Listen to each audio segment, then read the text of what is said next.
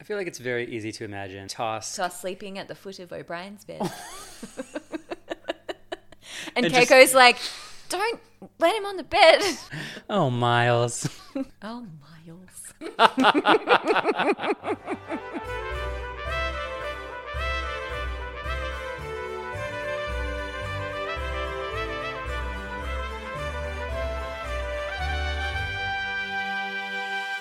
Hi, everyone. I'm Lily Russin. And I'm Cole Paulson. And welcome back to Deep Space Wine, a podcast that attempts to recap and decode every episode of Deep Space Nine, the forgotten stepchild of the Star Trek universe. Each episode, we will share a bottle of wine, wind down, and then wind ourselves up again with our strong opinions about DS9. Because in our social experience, there is nothing people love more than when someone talks at length about Star Trek or wine. It's true. Um, do you have a lot to say about tonight's episode, Captive Pursuit? I've got some things to say. There's a lot of fashion. There's, I know, I knew you'd be happy because of all the fashion. But yeah, no, I, I, I suppose this is just a really good episode. So I didn't have to delve too deep on finding some weird feminist lens or Yeah, I mean, DS9 gets its very first visitor from the Gamma Quadrant. prime directive. the Ahoy. Prime Directive might be violated by one of our heroes. Could be. This is a very tried and true formula for a Star Trek episode. I mean, I, I thought about even trying to think all the Star Trek episodes that have this exact same plot. Right? You encounter uh, a new alien species, and they seem fine, but they suddenly have a very reprehensible, at least to humans, custom. Yeah. And someone on, on the crew is so morally outraged that they violate orders and even the prime directive to do what they think is right. Yeah. Right. More like the prime suggestion. I'm definitely not the first person to make that joke. it's very poor, sorry. But it's fun because someone always steps up and does the right thing. And then, of course, they get in trouble at the end of the episode. And you never know just how much trouble they're going to get in. Like, Yeah. are they going to get a slap on the wrist or a demotion or like a slap on the wrist and then a promotion? Yeah. It Um, uh, could go either way. yeah. Yeah. And I suppose the premise is always sort of people are different from us. And then the end is like, hmm, people are different from us. Well, it's like this sort of interesting moral relativism question, but then someone just does the right thing and kind of gets in trouble, but then doesn't. Yeah. Because you're, like, you're you're the real hero, wink, wink. But you know, we love we love to see people breaking rules to Yeah. do what's right. It's very much like do what you feel. like admirals are there to be disobeyed. The prime directive is there to be violated. Yeah. Right. It's why we love it. It's why we're That's- here. Yeah. So this episode, any other thoughts that jumped out to you? I was also very surprised. It's the first O'Brien centric episode, and it's also maybe the only O'Brien episode where he's not horrifically suffering. He is having a blast this episode. making I was friends. quite happy for him. Yeah. Yeah, yeah. He's not doing 20 years of hard labor. His wife isn't possessed by a demon. His daughter doesn't get turned into a cave woman. Yeah. He's just making friends. Keiko doesn't even show up. Although although everyone seems to know about their marital discord. it Everyone's gets brought up talking. quite a lot. It's a small place. The station's a small place. It's nice that they threw O'Brien this one bone, um, given, you know, his, his awfully miserable marriage. He's and chuffed. And then, you know, in the later seasons when his only solace is this sort of weird relationship, friendship with Bashir. yeah, which that's how I he do not suffers the ship. most. Yeah. Do not ship that friendship. Yeah, I, I know you Do. don't. I know you don't. That's O'Brien's real cross to bear. It is. Yeah, yeah, it's lovely. Okay, I'm glad you liked it. I uh, maybe I found it a little simple. Yes. I think that's sort of where I went. But it, it's a romp. We love a romp. Hmm, Morality gets questioned. Love that. Most importantly, people wear some outrageous outfits. uh, And I think you clocked like me that the inspiration for this episode was the most dangerous game. yeah, I did. I had to look up about that story. but I was vaguely familiar with the title, but I had to look it up, but I knew it in sort of uh, modern lexicon and I knew what it was. apparently it is the most popular short story in the English language. Yeah. I mean, it's a great story. Have you read it? No, I haven't read it, but I've read a synopsis. Have I read the Wikipedia synopsis? Yes. Indeed, I have. but the concept is pretty familiar to everyone. Like, rich person who has no moral compass and too much money hunts people, Hunts people for sport. sport. Yeah. Yeah, but what I didn't know is that he hunts a game hunter in the short story. Yeah. and so it's sort of this The karmic hunt is more comeuppance. exciting. Right, because the, the prey also knows how to hunt, and Yeah. Mm, the prey is sentient. I guess the other thing with the dangerous game was also the fox hunt. uh, which we can get into. Mm, so it seems like you caught the moral message of the episode. it's like I watched it and then Googled some things. did you catch the, the costume clues I about did. Yeah. yeah, I did. I'm very excited to talk about it. But yeah, so I looked up what the traditional um, drink to serve with a fox hunt is, and it's port. Uh, but we're not insane, so we're not going to sit here and drink a whole bottle of port. So I just bought something else. Okay. you were excited. I love port. Oh no! I just got back from Portugal where I tried every possible kind Well, of port. I can promise you at the bottle shop there was no port from Portugal. Yeah, that's it fair. Uh, was like terrible Australian port, okay. um, which you don't want. So I f- still feel like I made the right choice. So in a fox hunt, do they drink the port before or after the hunt? They drink it before, and then they yell "Tally ho!" Right. Yeah. So they, they get tipsy, they get on their horses, they shout tally ho, I think start to chase I might have made after that part up. foxes. Yeah, they drink it from like a weird stirrup cup. I don't know what that is, but I I looked it up. Does tally ho mean anything? Um, onward. Yeah, Great. I got sorry, many that questions. there ends my my uh, range of your knowledge about fox anthropology, your, your ethnography of fox hunts. All right, so what, what we're drinking tonight is um, a 2022 Gamay Noir from Ravensworth, is the producer in Murrum Bateman, uh, which is in New South Wales, about 30 kilometres from Canberra. It is called Charlie Foxtrot, Hmm, uh, which in military terms means a chaotic situation. So basically, like a Much Mm. like our podcast. like a clusterfuck. And I and Fox was in the title and honestly I struggled a little bit this week. that's I- Oh, great. Port was an idea and then there was this. And also we'll put a photo up on the gram of the label and it's a it's like a beautifully done label that is a butchery scene. oh, of something that's been hunted and getting chopped up for the the Yeah, eating. so I think it's based on sort of the beautiful 17th century kitchen scenes um, in paintings. Yep. It's quite beautiful in its own way, but yes, definitely meat that has been slaughtered. Is it ethical to hunt if you're going to eat what you kill, or is all hunting unethical, Lily? These are the questions, Cole. I have questions. Look at the cute little kitty though, trying to like get a bite of the Yeah, slaughtered deer. you get some a bit of offal. Who's eating that offal? Awful is like that, like sh- stomach or something. Offal is, is just the the parts that um that aren't the prime cuts. Yeah, but yeah, such a a lot of the time it, it's like unfortunate kidneys, name. liver, Yep, um, cheeks, Hmm. etc. awful. Yeah, tasting notes. Hmm. Um, it's a gamay. I don't think I've ever heard of gamay. Gamay. It's kind of like the spicy cousin of Pinot Noir. Okay. Yeah, it's like a little bit spicy, lots of fruits. You've got strawberries, berries, floral notes, lilac, violets. It's quite light bodied. You can see the color. Um, I have pre poured this one actually, so everyone, because um, apparently it's better with like a little bit of air.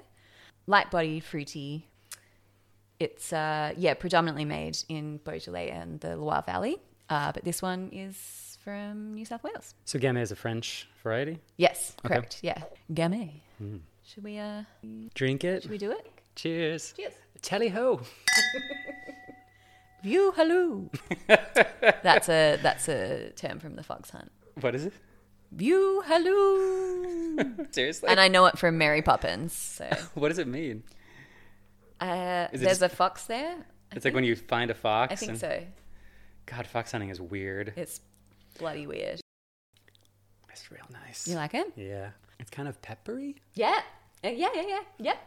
Yeah. he says with ten question marks in his voice. You know, we haven't. I haven't dared try to um, interpret these these wine. What's it called when you like try to like look for notes and stuff? Tasting.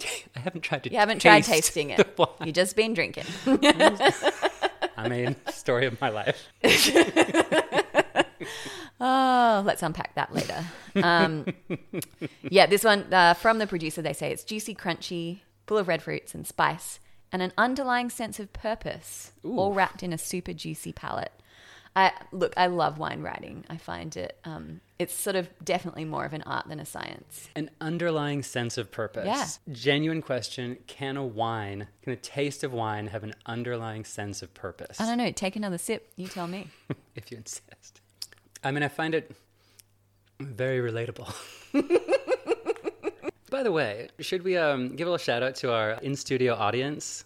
this Oh evening? yeah, let's do it. uh, so tonight we are performing for a live audience of two. First time, get your tickets for the next one. your sister's gotten shout outs, I think, like multiple times already. Yeah, she's she's a central figure in both of our lives. so we've got Izzy here with us, and we've got my housemate Louise, who has seen exactly one episode of Star Trek. Oh, two. I just made her watch the Star Trek Strange New Worlds musical, and she tolerated it. I love when people you know tolerate an episode of Star Trek. It's, it's an act of friendship. It's how you know they love you. it's my love language. Ah, all right, should we uh should we dive in? Let's cue it up. Tally ho. I, I'll stop saying that. No, no, I've written tally ho like about forty times in my notes. Let the games begin. Right, so we start with a bizarre, troubling, completely out of place scene that goes nowhere else in the episode. Is it completely out of place? Sorry, continue. Uh, So, a new Dabo girl is filing a, a sexual harassment complaint to Cisco towards her employer. Uh, there's apparently a hidden obligation in her employee contract for sexual favors for Quark. Yikes. Yeah. I I mean, the good news about this scene is that both of the actors and the director seem to be taking it very seriously. They do. In Yeah. a way. Yeah, but then at the same time, this plot goes nowhere, so I can only conclude that it's written as a sort of like this day in the life of DS9, like, oh, Quark's up to his old tricks. Mm, Is that how you read it? Yeah. I can't, there's no other explanation Hmm. if because. there if there had been some sort of follow up, I would say that maybe it's um, questioning the kinds of way that people can be preyed upon. Ooh, It's my feminist you're lens. tying it all together. Am I? I But think if you're they giving if the they scene a lot of credit. look, I am. But if they'd finished bookended it with something about dealing with this, Exactly. dealing with um Quark's predatory behavior, it would have been chef's kiss. yes. but no, nev- they don't bring it up ever again. But really, let's just like shelve that and can we just talk about what she's wearing? At least they gave us that incredible outfit. Um, so I wrote, Whoa, Dubbo. Um, and everything about it is perfect, but my favorite is like the tiny little gold bow. I know, the little bow tie on the top of her scalp. Because she's got like a really ridgy forehead with an incredible receding hairline. Great forehead. And at the back of that is bright red permed hair and these crazy wispy red eyebrows. I mean, she's looking great. She's fab. She is making like bold choices. Um, What do and you we make can of all her- appreciate that. Yeah, what do you make of her sort of ruffled? What do you even call this? So little top. I said it's a situation? shroud-like tunic on top with puff pirate sleeves, like something perhaps a high school art teacher would wear. Mm, mm-hmm. The bottom half is a maroon skin-tight velvet onesie, and I I just appreciate it. I think we both give it all the thumbs up. I love her, and look, not to blame the victim, but you know, Quark's, Quark's only a Ferengi. Am I right? Uh, Am I right, fellas? Jokes only Lily can make. um, here's my fun fact Hmm. about this fantastic Dabo girl. Tell me. She's played by the actress Kelly Curtis, who is Jamie Lee Curtis's sister. Whoa! Is Yeah. that, what's her? Uh, what else has she done? I mean, she did, she did, hasn't won an Oscar for her work, has she? Gosh, Yeah, Janet Lee's daughter. She's a Dabo girl on Deep Space Nine, and we're we're proud of her. we're proud of her, but I also feel kind of bad. I thought she did a great job. I thought she did a great job, but maybe with some wasted talent. But okay, just one more nail in the coffin of this scene. Apparently, the first draft of it ended with her saying, Thank you, Captain. Why don't you come by and see me sometime? Yeah, I'm glad they cut that. yeah, apparently, there was a big debate in the writer's room about whether or not to keep it. Whoa! And the one woman in there was like, Oh, sweetie, you think there was a woman on the writing staff? It's cute. "Fair bump." yeah, I'll take it. Um, so I guess, I mean, Cisco gets to be a hero. Does he though? Because he kind of just ushers her out. He's like, "Yeah, yeah, I'll deal with that later," and then we don't hear that it's been dealt with. I'd like to assume he follows up. Yeah, I, I think calling him a hero is maybe a bit of a stretch. Oh, that was sarcasm, listeners. okay. That Sorry. was Sorry. before. I find it hard to know you, you do love Cisco. Well, I'm glad I'm bringing you around to Cisco. But no, this is obviously really shitty 1993 writing about what a male hero does, and he takes sexual harassment claims seriously. Yeah, he's like, I'll look into the fine print on that. Yeah, yeah. But no, no, not important now. Bye bye. right. I've got other matters to attend to. Yeah. But we stand her uh, gold little pussycat tie. We sand the whole fit. It's perfect. Yeah. Great. Okay, so they're interrupted by Kira because the wormhole has just burst open an unidentified ship is coming through. Yeah. Shooting out the wormhole. shooting out the wormhole. Uh, there's one life sign on board. We hail him, and uh, on the view screen, we are introduced to cute little alligator friend. Oh. And his ship is badly damaged. Uh, he doesn't want to to dock because he seems to be in a bit of a hurry. But O'Brien practices some beautiful bedside manner and helps tractor beam the ship in Yeah. he's really got some some nice bedside manner. He says, uh, "Steady now, friend." Yeah. So begins his labored use of the word friend. He really loves. Yeah. Loves calling this guy friend. To the point where you're like, are you going to murder him? Stop calling him friend. yeah, it's like the writers were like, "Will people know that O'Brien is forming a friendship?" Yeah, we, should call this guy friend. Just beat that dead horse. Yeah, But O'Brien says, "Lower your shields, friend. Just relax and enjoy the ride," Mm. and gets him to safety. Cisco, who's good at reading the room, is really impressed with O'Brien's likability factor and um, follows Dax's advice to dispense with the usual first contact procedures and just let O'Brien go down and greet the guy on his own at Mm. the airlock. prime directive be damned. Just like, you know, he seems a little shy, so screw the rules. yeah, um, but it's the right call because it seems like uh, lizard alligator guy immediately trusts O'Brien's vibe, They've got a nice friendship an connection. immediate connection straight away. Yeah, yeah, Mm-hmm. we love to see it, and that's that's the captivating teaser to this episode. and it's great. I'm captivated and teased. um, the other thing I wrote was that Cisco does his whole diplomatic spiel and that he's clearly practiced it in front of the mirror. oh, and hail it, Hail it! hail it. You're, you're coming around at the Cisco acting. Yeah, I really am. Yeah, yeah. God, yeah. This podcast has changed things for me. it's changing, changing one Like- opinion. Getting out the little Cisco pillow that you got for me. Do you still have the Cisco Yeah, pillow I I do. gave you? Yeah, yeah, yeah. I'm so glad. yeah, it was. Um, it was in storage, but I recently found Yeah, it. and I think it came with a note like, "I promise you'll like him more when he's bald." Yeah. And I didn't really. But I do now. So after the intro, O'Brien boards the alien ship, but our alligator friend is nowhere to be seen. Where'd that And- rascal go? His uh, toolbox makes a second appearance. I knew, I knew you'd like the knew trusty I- yeah, O'Brien yeah, toolkit. yeah, it's so good. Continuity. That's what I'm in this for. O'Brien Uh, brings out friend again. Friend, are you here? You've got nothing to worry from me. Is this also the most Irish O'Brien episode? He's, he's very Irish in this episode. Maybe it's just because he gets to talk so much. Yeah, I mean, maybe either Irish or it's, it's also just very blue collar. Like, Yeah. it's a lot of like drinking beer and bonding over like mechanics and It's, uh, engines. it's how men do it. Cole. So he can't find the alien, but he gets distracted by some really cool looking engines. He starts talking to himself and saying what a great engineer he is because he can recognize how the engines work. Uh, yeah, he's got good self efficacy. Isn't that nice? He's Yeah. like, I am a good Good for engineer. him. is that a plasma injector? An off axis field controller? Oh. Um, when then suddenly our alligator alien appears out of thin air behind him. Uh, I guess he's got a personal cloaking device, but he's not menacing. He's adorable. Yeah. And poor O'Brien is startled and bangs his head on the panel. Dang. He says, You can't sneak up on people, friend. It's an Alpha Quadrant rule, uh, which it's not. he promises to help this guy fix his ship. The alien seems uh, pretty anxious and in a hurry to get on his way. Also, incredibly robotic. I mean, I just I called him like the, the robot alligator in my notes throughout this. He does identify himself as Tosk. What's your species? What's your name? He just says, I am Tosk. I am Tosk. Uh, very, uh, I am Groot before. I am Groot was cool, right? Oh, yeah, yeah, totally. He also seems to be obfuscating about what happened to his ship, claiming that it was the wormhole passage that, that might have roughed it up. Um, and O'Brien knows he's, Seems unlikely. he's hiding something.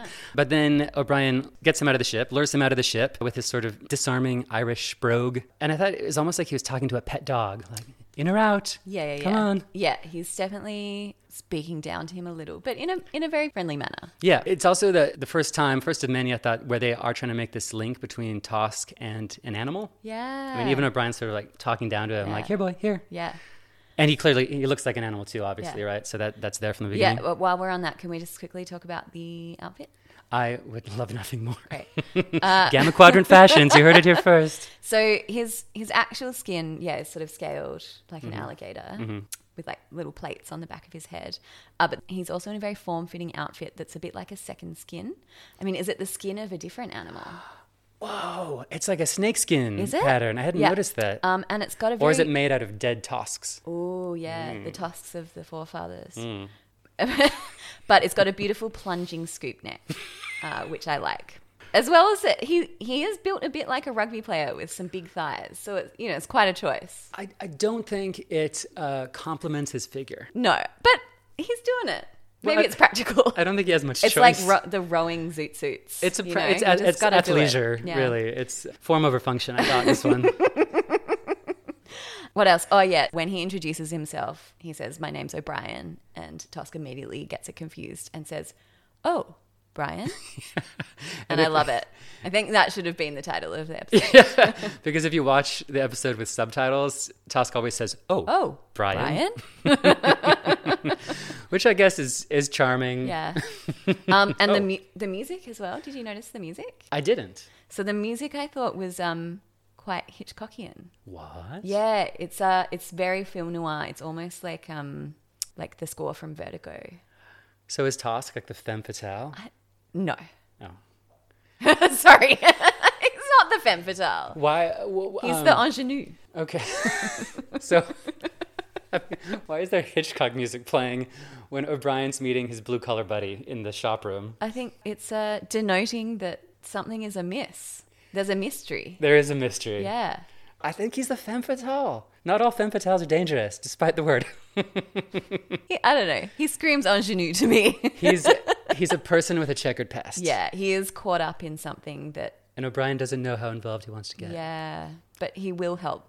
He will. Yeah, because he's a, a good-hearted like Sam Spade. Yeah. All right. Wow, Cool. you are scraping back the layers. I am scraping Just- something Just, like together. Tosk's thin, thin snake outfit.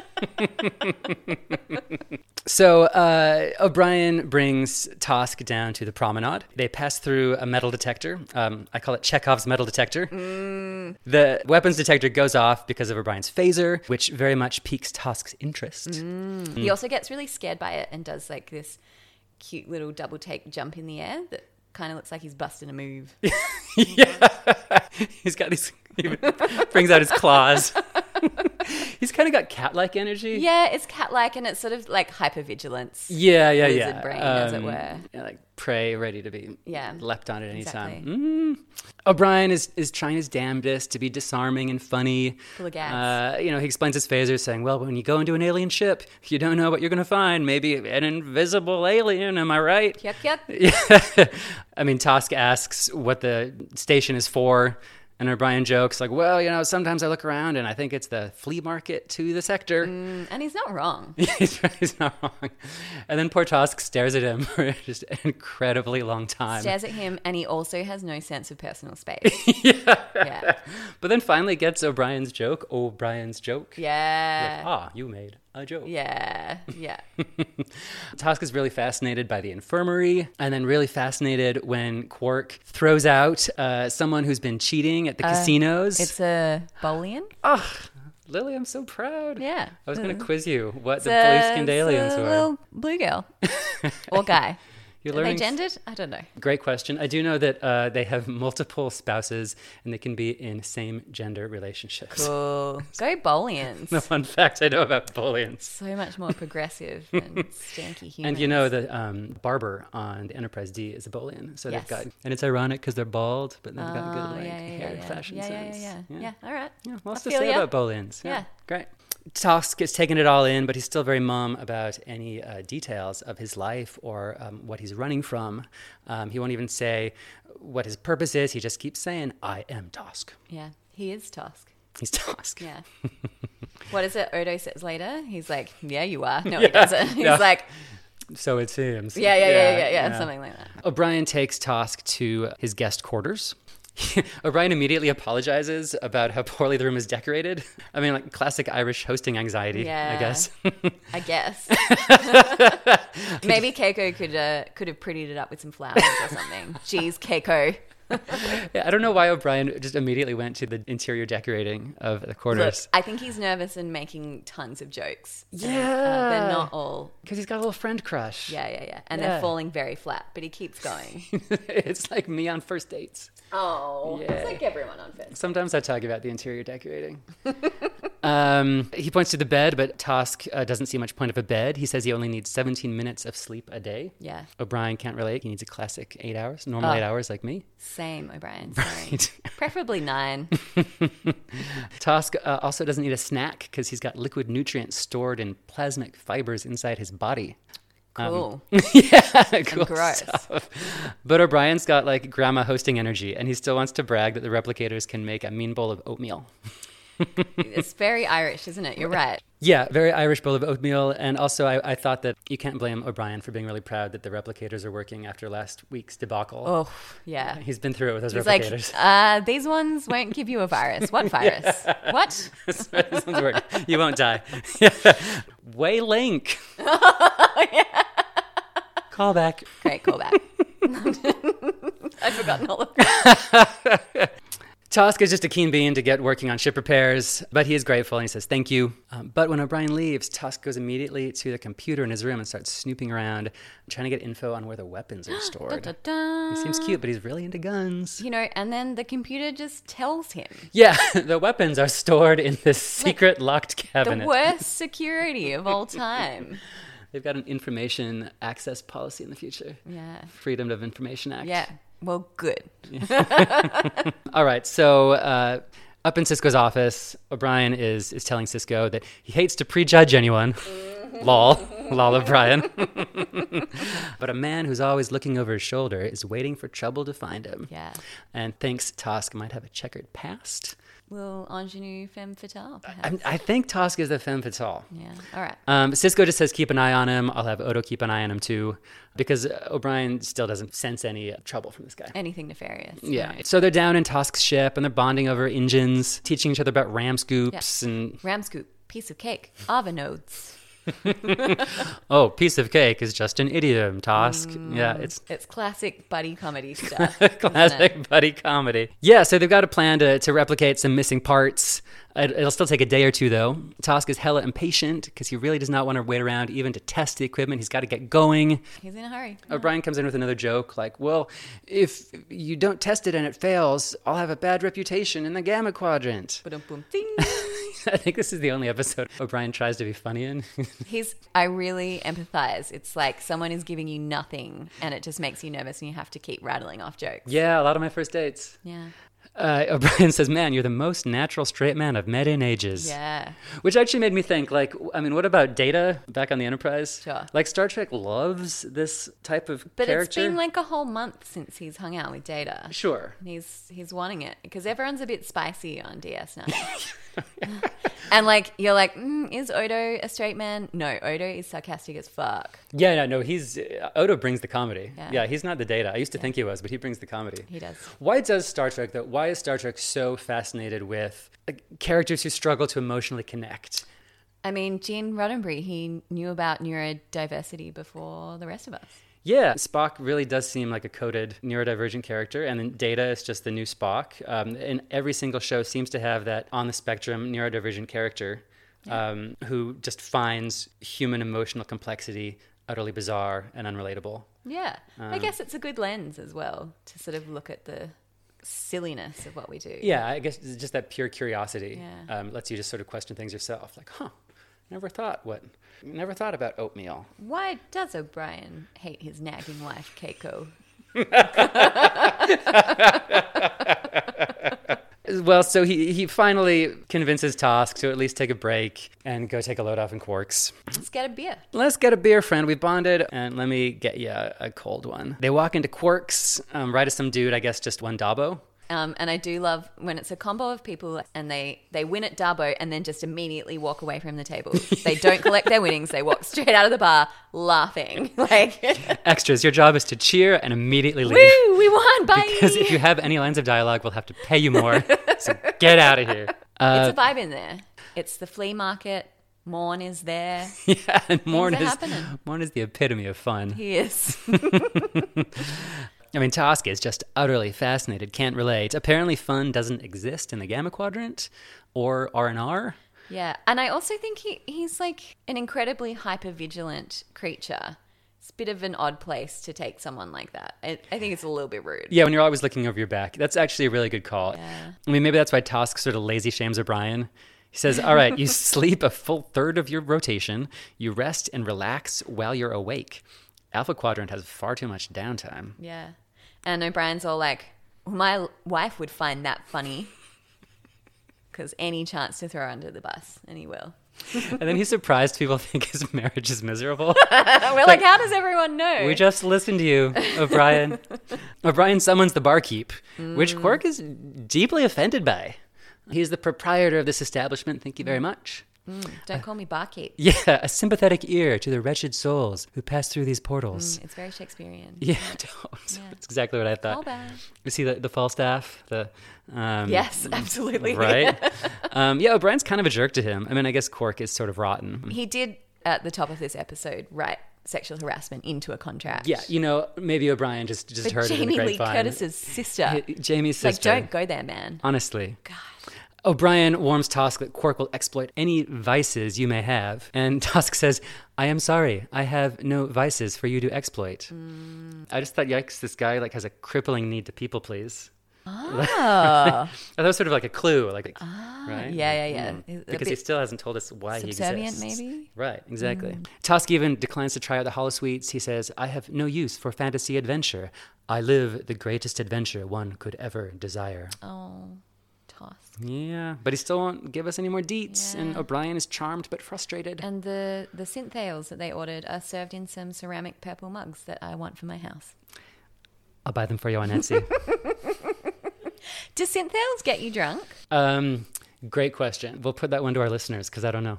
Yeah, I feel like in in next gen they talk about how as well as currency, like getting drunk isn't something that um, Yeah, currency, uh, meat eating, and maybe getting drunk. Oh. Yeah. But we've seen, I mean, we've seen some characters kick back.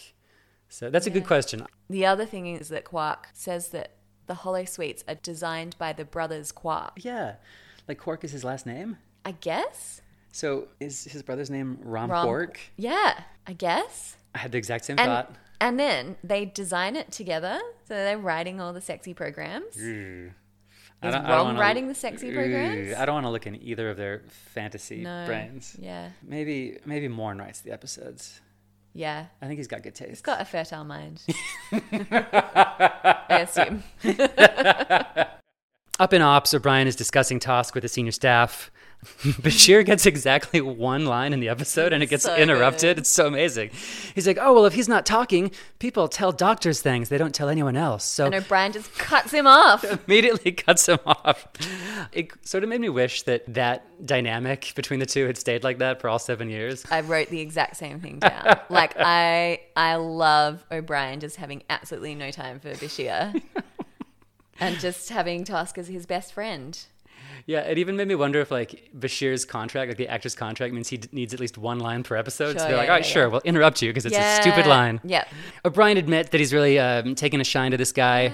He's almost naive, he I says. kind of like the guy. No. But his ship will be ready tomorrow, so we'll just have to send him on his way, I guess. Um, and there's some interesting stuff that happens with Cisco in this episode Hmm. where he is once again really settling into the power structure. And a lot of scenes end with him climbing up the stairs and looking down at his uh, subservient. He loves towering over his I think staff. He does. He's settling in well. He's got a power trip. It- uh, He's no Picard. No, he is not Picard. Yeah, really good observation. Like the the Cardassian space station is sort of creeping into him. Yeah.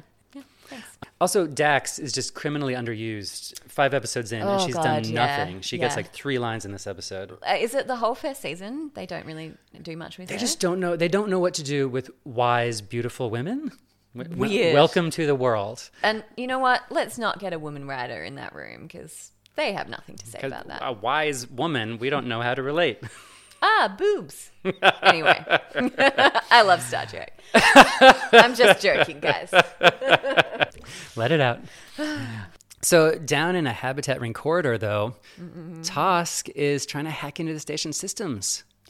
What But is he up to? But he shouldn't trust the abstract paintings on the wall. No, no. Look out for that abstract painting because it's Odo. Toto! Does this happen every episode of season one? Okay, I have genuinely been thrilled on this rewatch with how often Odo suddenly shifts out of something. Yeah. Because for whatever reason, I think they just forget that he can shapeshift or they have to make budget cuts or something. But I was like, oh yeah, Odo loves hiding his stuff. I actually have a fun fact.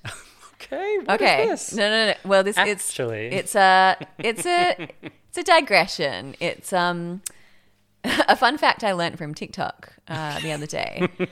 uh, the TV show Alex Mack came out in 1995. So I've been calling this Alex Mack technology, and the whole time it's been Odo technology, Odo inspired co-opted Alex Mack. by Alex Mack. I always knew that show was a bit derivative. Yeah. Now- Stay tuned for our Alex Mack podcast. Give us time. Um, Alex Crack. No, we won't do that. Each episode, we'll wind ourselves up with crack.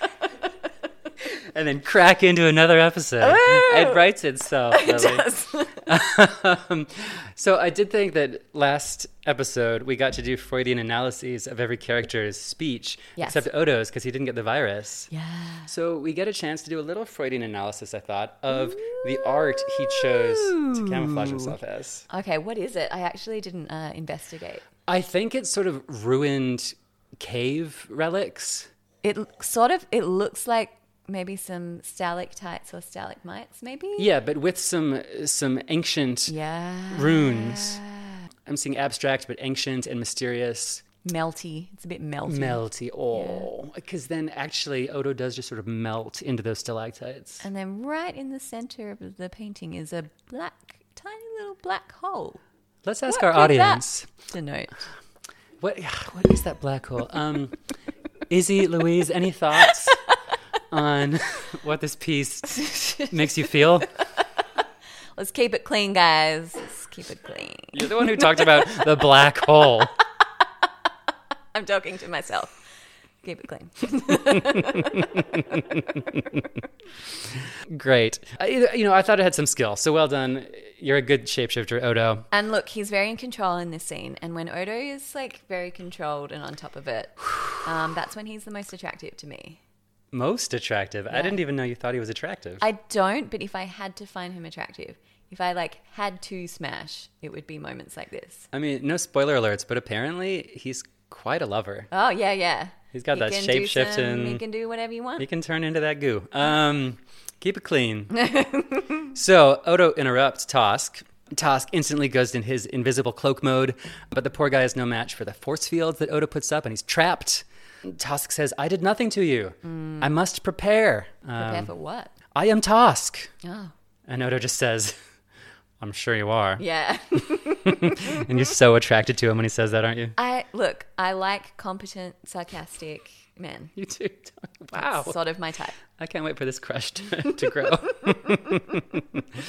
but Tusk promises not to fight back and is even willing to, to be led away by Odo, um, which is sort of interesting. Uh, he really doesn't put up any signs of, of fighting. You, you get the impression he could probably take out these, these crappy Bajoran security guards, but Yeah. he just says, We can all see those thighs. yeah, right. Like you, crush his skull. you can see them very clearly Yeah. through his, his thin onesie.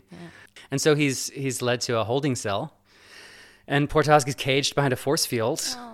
Cisco asks why he was trying to access the station's weapons locker. Tosk is clearly offended at the suggestion that, that he's a criminal or that he's Mm. fleeing arrest for crimes. I am Tosk, he says Yeah. indignantly, which sort of makes me think uh, maybe he's he's almost even wired to not break the law because he's so offended that he could be a lawbreaker. Yeah, like he's clearly got his own strict moral code that um, isn't understood by this culture. Yeah, and like he's he's limited by it. I mean, limit more limited than humans who try to abide the law.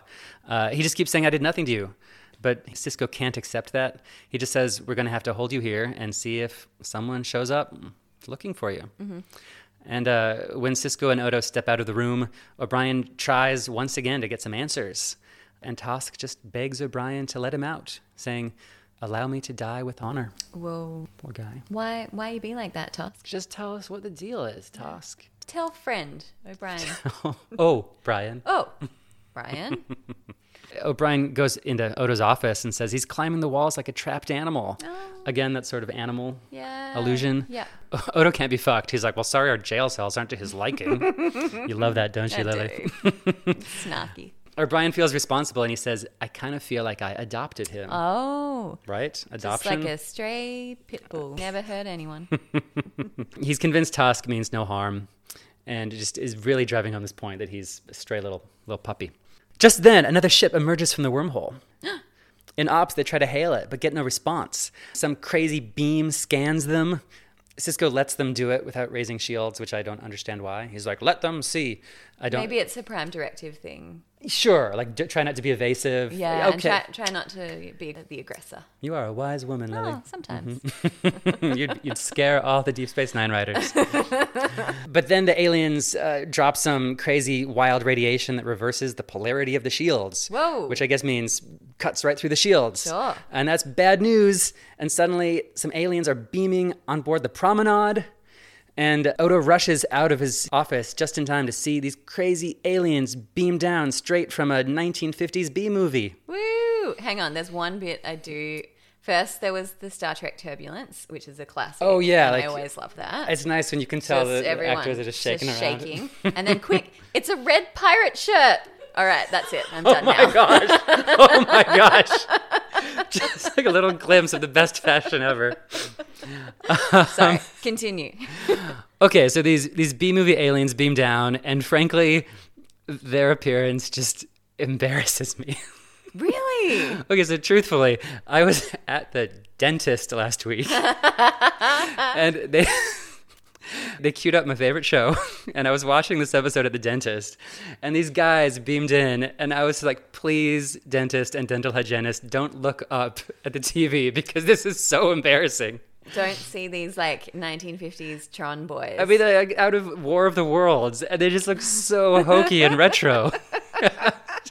what is happening? I wrote dashing.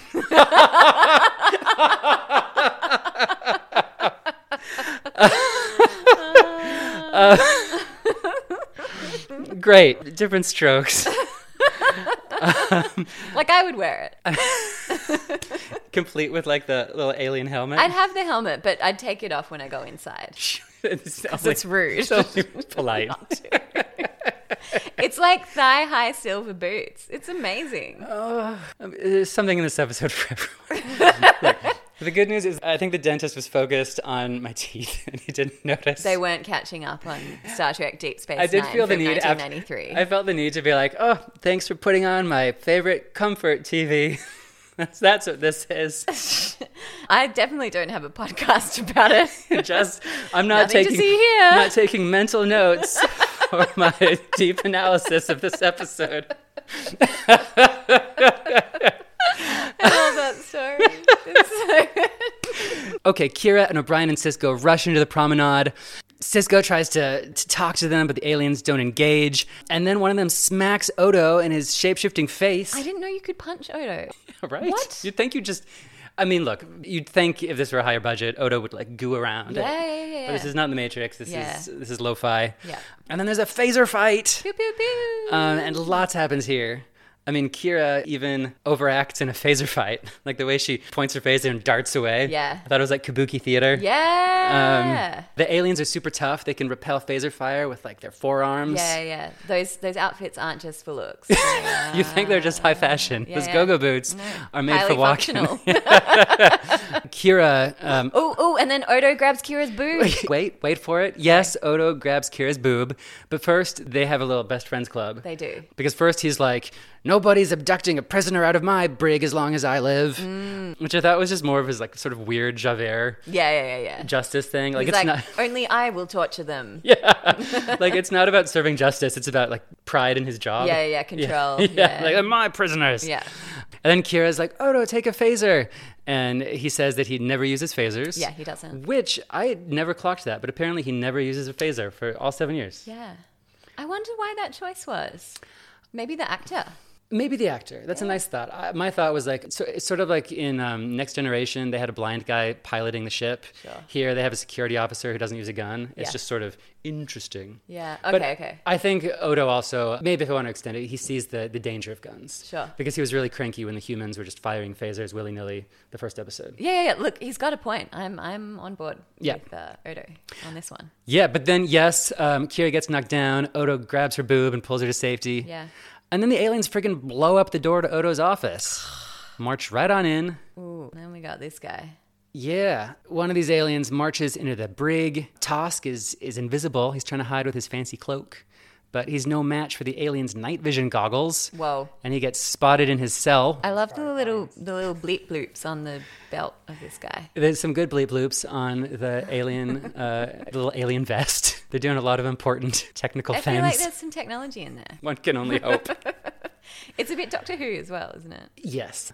Our guys rush in just in time to hear the aliens say, I have Tosk, alive, it is over. And then, what a disappointment. Ugh. And after such an entertaining beginning, I guess the aliens had great fun shooting guns at our guys. He's like, they put up a good fight. Mm. But then suggests that Tosk violated his oath of silence to get their help. Oh, he, he takes his helmet off, sadly. Mm. And he's he's just a guy who kind of looks like a like a half alligator. I He's don't like know. a fancy looking Tosk. He's Sure. sort of like an aristocrat. refined aristocratic Tosk. Yeah. And he tells Tosk, to see you here, caged, helpless. How could you allow this? It is a disgrace to all Tosk. The most disappointing hunt in memory. Ugh. Cisco is understandably very perturbed by this. Finally, the alien bothers to even acknowledge Cisco's existence when he butts in, but still barely gives him the time of day. Looks him up and down. Yeah. Turns back to Tosk and says, For this dishonor, you will endure the greatest humiliation Tosk can know to be captured and brought home alive. Oh. You will live out your existence on public display. Children can make fun of you, toss you scraps of food, which is more than you deserve. Oh. Yeah, so I guess going and like throwing Tosk in a zoo, And Tosk looks absolutely shattered. shattered. Yeah. And then he does a little snort. He does like this shiver. like gamma quadrant snort. Kinda Like he's a crazy alien who Yeah. snorts. We're the snorting aliens. you know. yeah, like that's our thing. We hunt and we snort. the alien orders Tosk to be released, which really gets Cisco's goat. He's like, You Mm. disrupted life on the station for the pleasure of your hunt. Mm. I'm not inclined to take orders from you. Ooh, good. good Also, you impression. blew up Odo's. Thank you. Uh, you blew up Odo's office. Let's not forget that. Uh, but the alien can't even believe that Cisco would even want to defend this dude, this pathetic little Tosk. And they march off to talk. And Oh, O'Brien's sad. He can't believe it. And Tosk is sad. That's his friend. That's his And that literally. was what was happening the whole time. that's what he called him. He called him his friend many times. Not his friend. Friend. Friend. He called him friend. Yeah. Devastating. Up in Cisco's office, Cisco talks to the head hunter or the head hunter. And this is where we get into the meat and potatoes of the episode. Mm-hmm. The head hunter's like, Surely you've got something like this. You've got a hunt in your own culture, and it is moral outrage time.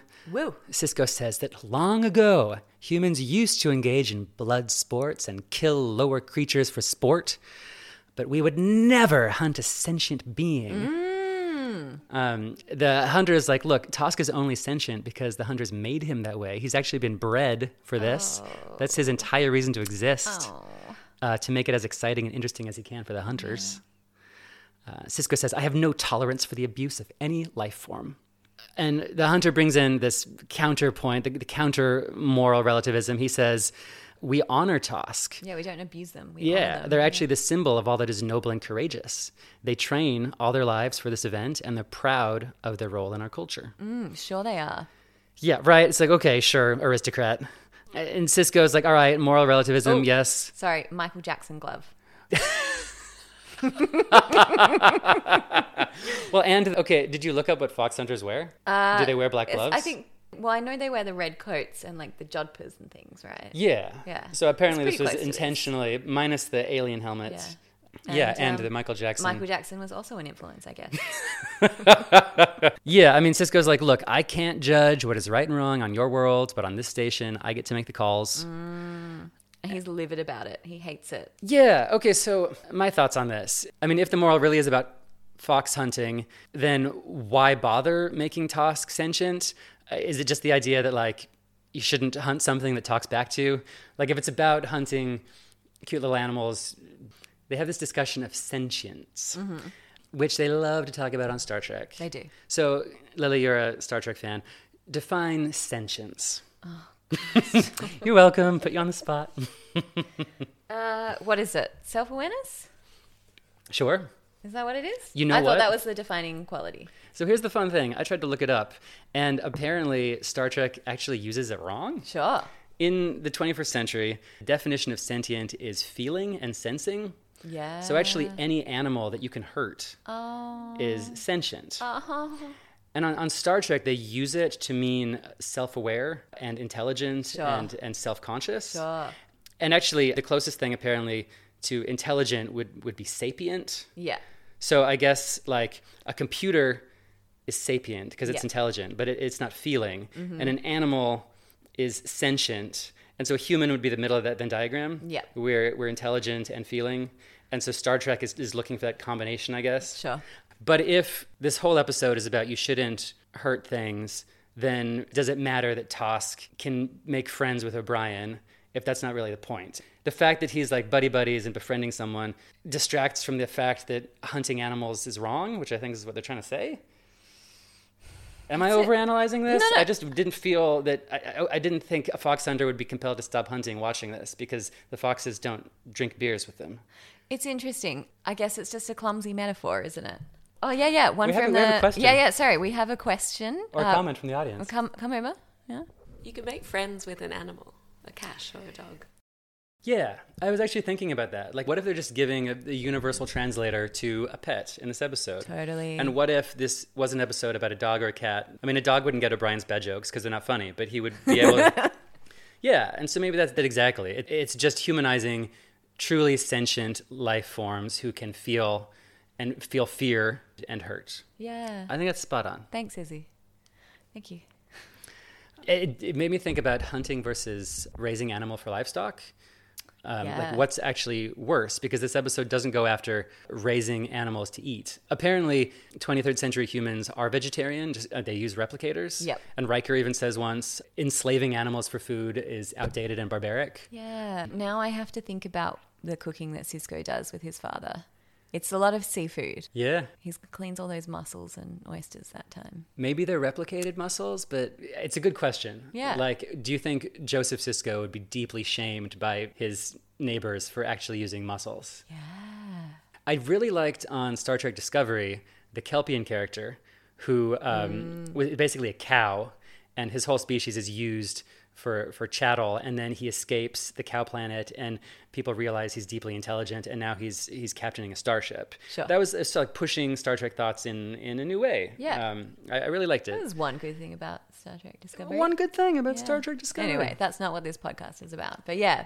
so I I am just think, I think a you're little. onto something. I think even Star Trek can get really sloppy with how important it is to be sapient. Like Yeah. they don't really say if you should protect life if it just feels versus if it, it's also self-aware. Look, I honestly think the writers were like Tony Blair, fox hunting, Right. but how can we make those outfits really pop and be like fox hunting outfits? And hey, who ta-da! Who wants burgers for lunch? right. totally. Like I think that's Totally. what happened here. Um, Ah. so then Cisco emerges into ops to announce that he's actually agreed to release Tosk to these guys, and O'Brien is rightfully dismayed. I personally think it's the totally wrong call on Cisco's part. Yeah. But you know what? He's at the top of the stairs, so he makes the decision. Dude, there he is on the stairs saying he's going to hand some prey over to some hunters. First of all, these, the hunters blew up Odo's office and they're not getting thrown in the brig. Yeah. All Tosk did was meddle with some computer console. But it's their culture. It's fine. Yeah, it's almost like Cisco's even dehumanizing and devaluing Tosk because he's Totally. like cute and cuddly, and Yeah. these these other guys are like, oh, well, you have bigger weapons, so I'll respect you more. Yeah. And then it's Kira of all people to be like, um, Tosk could just ask for asylum, which should have been really obvious. I mean, so many characters in Star Trek ask for asylum. But look, they're all caught up in their various emotions, and for once, she is not. Yes, I'll, I'll throw Cisco a bone because these are the first aliens to come through from the gamma Can you quadrant. practice that speech in the mirror? he was practicing his little diplomacy speech in the mirror. But O'Brien is thrilled by the idea of um, Tosk asking for asylum and trots off to tell him to do just that. But unfortunately, Tosk refuses. He says, predictably, I am Tosk. I cannot hide here behind the protection of your Federation. It is against everything I believe. It would be an even greater dishonor than being caged on display back home. He says, I am Tosk. I live to outwit the hunters for another day, to survive until I die with honor. I will not deny my existence as Tosk. I mean, it's an interesting one because it's um, it's been the aristocratic snorter and Cisco debating his fate. Yeah, Cisco but, never but even no asked one Tosk. bothers to ask Tosk Oh, except for O'Brien. kind of awful. Uh, but I guess that's the point that quite often your superiors are gonna um, miss the miss the trees for the forest, Mm-hmm. and you need to stand up for what's right. Which you know what, this is a quintessential Star Trek plot, and we love it. Yeah, we do. O'Brien sees Tosk's sapience and sentience. There should be a word for that, but we leave Tosk to his fate. I feel like that would have actually made a more interesting episode if O'Brien was trying to like save him from his what do you call it victim identity? Yeah. like and actually say you should be an engineer you should get a job on the station and Totally. and if tosk had that choice more Because it's like, okay, well, just because Tosk's sense of identity is that um, death is the noble pursuit doesn't actually mean that that's right, when Right. he's literally been bred and created for this thing. Oh, oh yeah, and that reminds me of the other thing I want to talk about uh, the Jem'Hadar. yes Yes. I've considered mentioning it, but I thought I was nerding out. But there's another Gamma Quadrant species who has a cloaking device, a built in self cloak, and they look just like rhinos. and they've been bred. And they've for a been purpose. bred for a specific purpose. Yeah. And one of the writers actually says, oh, yeah, the Jem'Hadar were bred by the same sort of geneticists that bred Tosks. Yeah. So good spot. Did you did you Thanks. put, connect those two I did, dots? yeah. Yeah, I I, I you. didn't even think about that. They're both bred for a purpose. Yeah. Yeah, I guess O'Brien. You could argue that O'Brien was just really respecting his friend's wishes when Tosk said, "I, I, I live to evade the hunt and to die with honor," and you could say that O'Brien was actually better than any of us, just saying, "I respect what you think your life purpose is, and I will let you do that, even if I think it's it's awful and sad," Yeah. rather than trying to like deprogram him and make him more human. Sure. Agreed. Back in Quark's, Quark's complaining that none of the visitors from the Gamma Quadrant have bought a drink. He's not impressed with the tourist trade from the Gamma Quadrant so far. O'Brien's gone there to sulk. He just says, Shut up, barkeep. and Quark assumes it's more trouble with the little woman. And he's all, there's nothing wrong between my wife and I. and da- we're what like, would ever give you the idea? Sure, Miles, we totally believe you. the lady doth protest too much. He's like, If there were a problem between me. Is that, is that Ooh, offensive, that was- my Irish accent? that's good. Keep if going. there were a problem between me and my wife, I sure as hell wouldn't want to talk to some barkeep about it. Mm. That was barkeep. very bad Irish accent. No, that's great. Yeah, hitting Quark where it hurts. Um, and then Quark just says, Your face gets very pink when it gets aggravated. And it's so nice. And someone needs to remind me to say this the next time some guy is in my face yelling at me. I just thought it was another Irish slur. They do, yeah. Pink faced, Yeah. drunk. Sure. um, but Quark wants to practice his Guinan barkeeper skills. And he's like, Talk to me about your troubles. Yeah, he's like, you're saying that I'm the problem, but you were aggravated when you walked in here. So Hmm. let's let's uh, unpack that. Yeah, O'Brien says, ah, forget it. It's just the rules of the game. Everyone's playing by their rules, them and us, and Tosk is caught in the middle. If the Ferengi don't like the rules, they just get to change them. And then before Quark can actually pull a guy in and be useful, O'Brien gets his own light bulb. He says, change the rules. Thanks, barkeep. And Quark is chuffed that he has helped someone. He's so Because pleased. I guess that's what he wants to do as well as sexually harass his employees. he wants his life to have purpose beyond the sexual harassment and uh, coercion. Beyond like, hey, little gold bow lady, touch my ear holes or whatever Ferengi do. yep. Uh, character growth. Sure it is. Um, so O'Brien goes and changes the rules by doing something to a power grid connected to a certain security checkpoint. Mm. Ooh, he's he's up to something. And then it's Odo's office, and the hunters have put a humiliating metal collar around Tosk's neck. And a leash. Yeah, to march him to his ship. They claim it's um, customary when a Tosk is captured alive. It's the custom. Put Yeah. the gross leash on the task. Well, the Prime Directive says to respect other cultures, Lily. Okay, I guess we're doing this. O'Brien dashes in and tells Odo that he's been asked to escort the Hunter and Tosk off the station instead of Odo, saying it's a Starfleet matter. Odo is so huffy about it that he storms off to Oh, complain to he's mad. Cisco. Yeah. O'Brien says, "Ah, we just want to smooth things over by providing a nice escort service or a nice, You know, nice service off the station." Yeah. What What do you think O'Brien's up to? Oh, he's doing some sweet talking, all right. and he leaves his com badge behind. Where is it?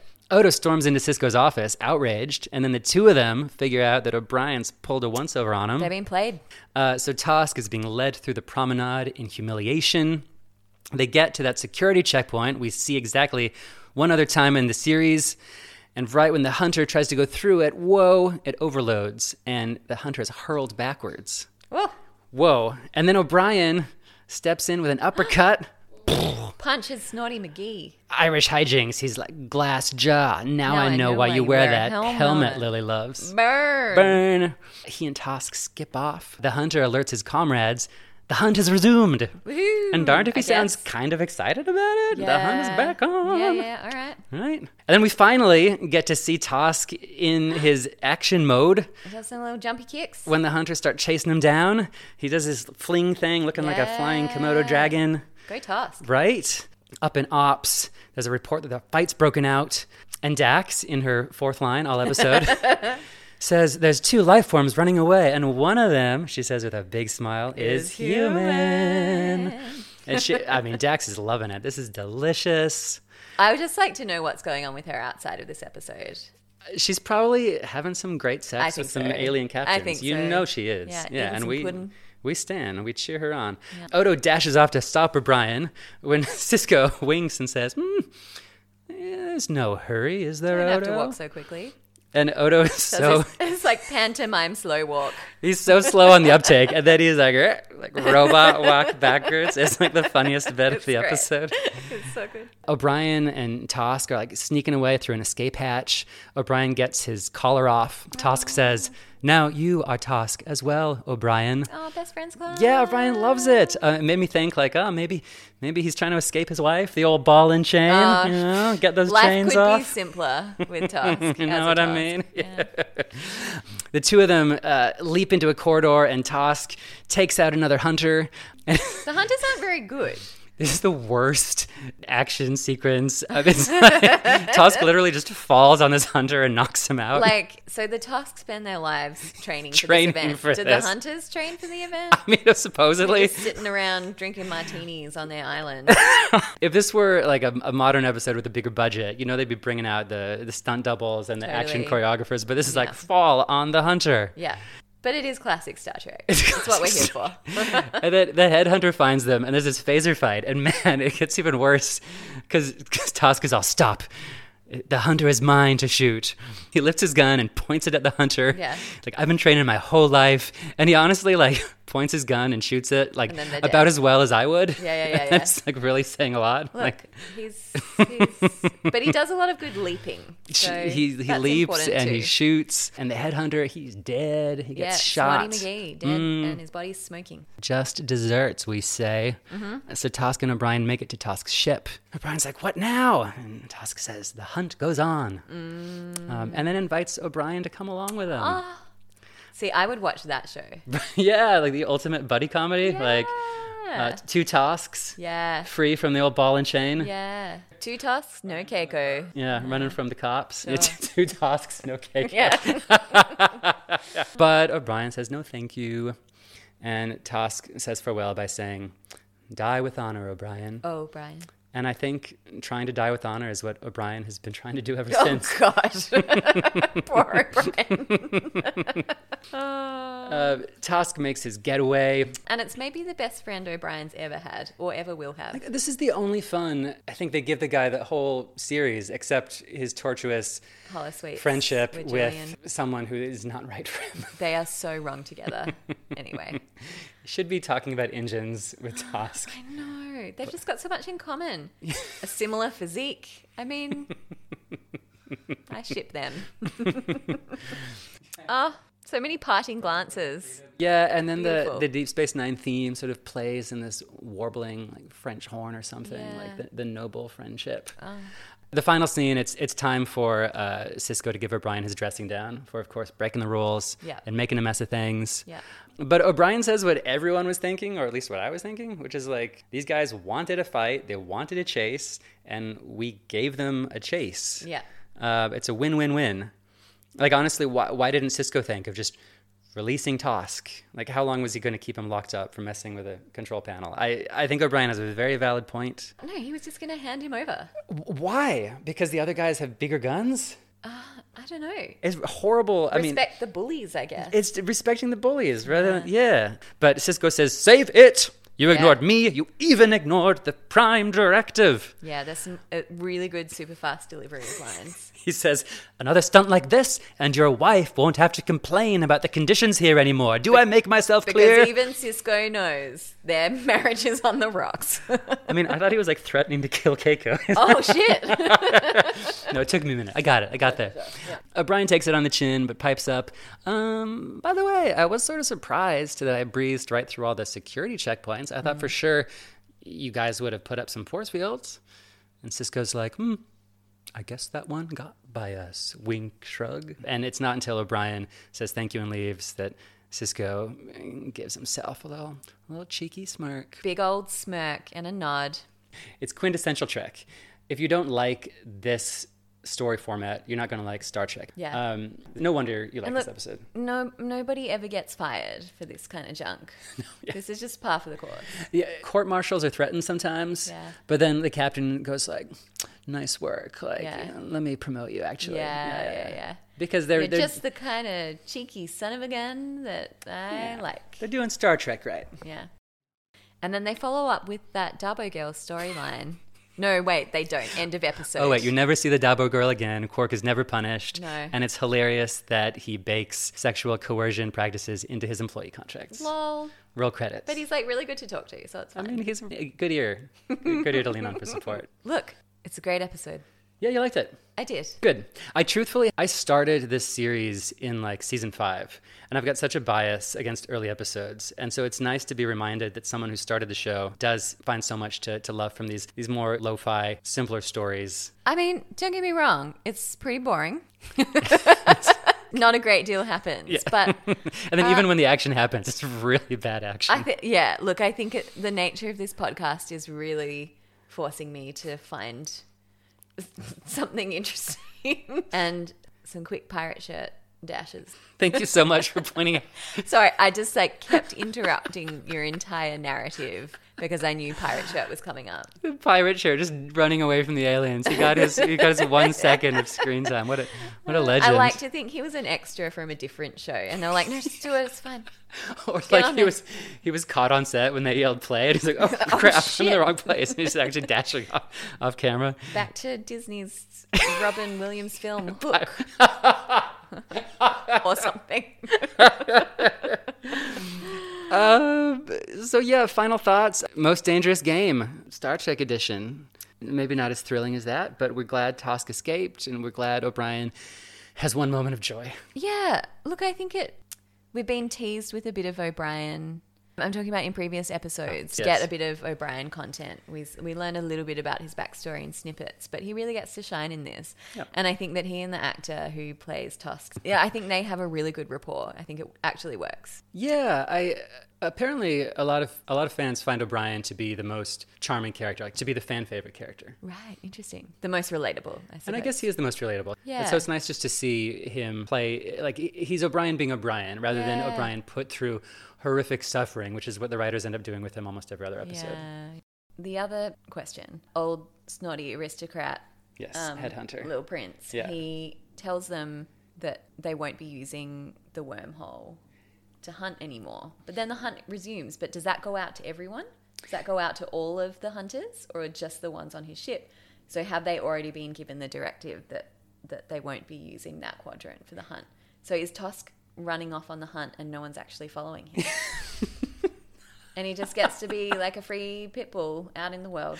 I actually, I mean, I don't know if that's like comedy or not. Like Tosk is just belting his way through the Alpha Quadrant on the run, and literally no one is chasing No him. one's looking for him. that's actually almost sadder. Like he has no purpose. But He's maybe like, he where can you guys? go like live on the farm or something. You know? like ollie ollie oxen free Over here. View, hello. Yoo-hoo. the other thing, fox hunting did actually destroy Australia's ecosystem, right? Because the, the Brits who moved in wanted to have their fun. And so they brought foxes over. Sure. And they brought not only foxes, but rabbits Yeah. for, for the foxes to chase and feed on. Yeah. And then both rabbits and foxes ended up completely terrorizing the, the ecosystem, just wiping out indigenous species. Yeah. The British, they did some things. Like, great call, guys. They had to tally ho. Drink some port. Yoo-hoo. What is it? View, hello. I think you hit the nail on the head with the metaphor being a bit confused. I do really love the, the comment, why can't you be friends with your pet? And maybe that's why Tosk is treated like a pet, who our, our little built in translator lets us communicate with him. But he's a terrified animal, and it's, it's pretty fucked up that he's running for his life.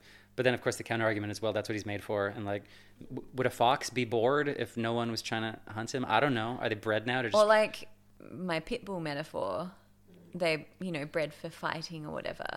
But I know a bunch of pit bulls, and they are just cuddly little babies Yeah. who, when they don't have to fight, just like sleep in the bed. I feel like it's very easy to imagine Tosk. So I was sleeping at the foot of O'Brien's bed, and, And just- Keiko's like, "Don't let him on the bed." Ryan's like, "No, Yeah, Tosk is just like, oh, Brian. oh, Brian." I think your household is broken. Oh, Miles. oh, Miles. Do we get to do fashion watch? Fashion watch. Ooh. I, I don't know. New I'm- jingle. okay. Thanks. I, I thought a jingle would be good, but that that was just off the cuff. It'll come. Yeah. I mean, it's pretty obvious. The the alien helmets from. but you, I think we love the the gold ribbon on Will Goldberg. um, poor Kelly Curtis's yeah. hair. I think the character's name is uh, Miss Sarda Miss Sada. and her uh, art teacher Ruffles. Yeah. Special runner up shout out to Pirate Boy. Pirate Boy. And look, Tusk. He went there. He wore that. yeah, his little reptilian skin suit. Yeah. Points for a bold, daring look. Yeah, I did not find it becoming. but it didn't. We're not here to body shame Tusks or anyone. I'm else. fashion shaming. Dress for your body. That's all I'm saying. Wow. Just to impress. Great. Well, the Fox Hunters wine has gone down a treat. Thank you for that. Yeah. I think we did a real uh, Charlie Foxtrot. Um, it was a great foxtrot. all right, signing off. Signing off. See you next week, everyone. Bye. Bye.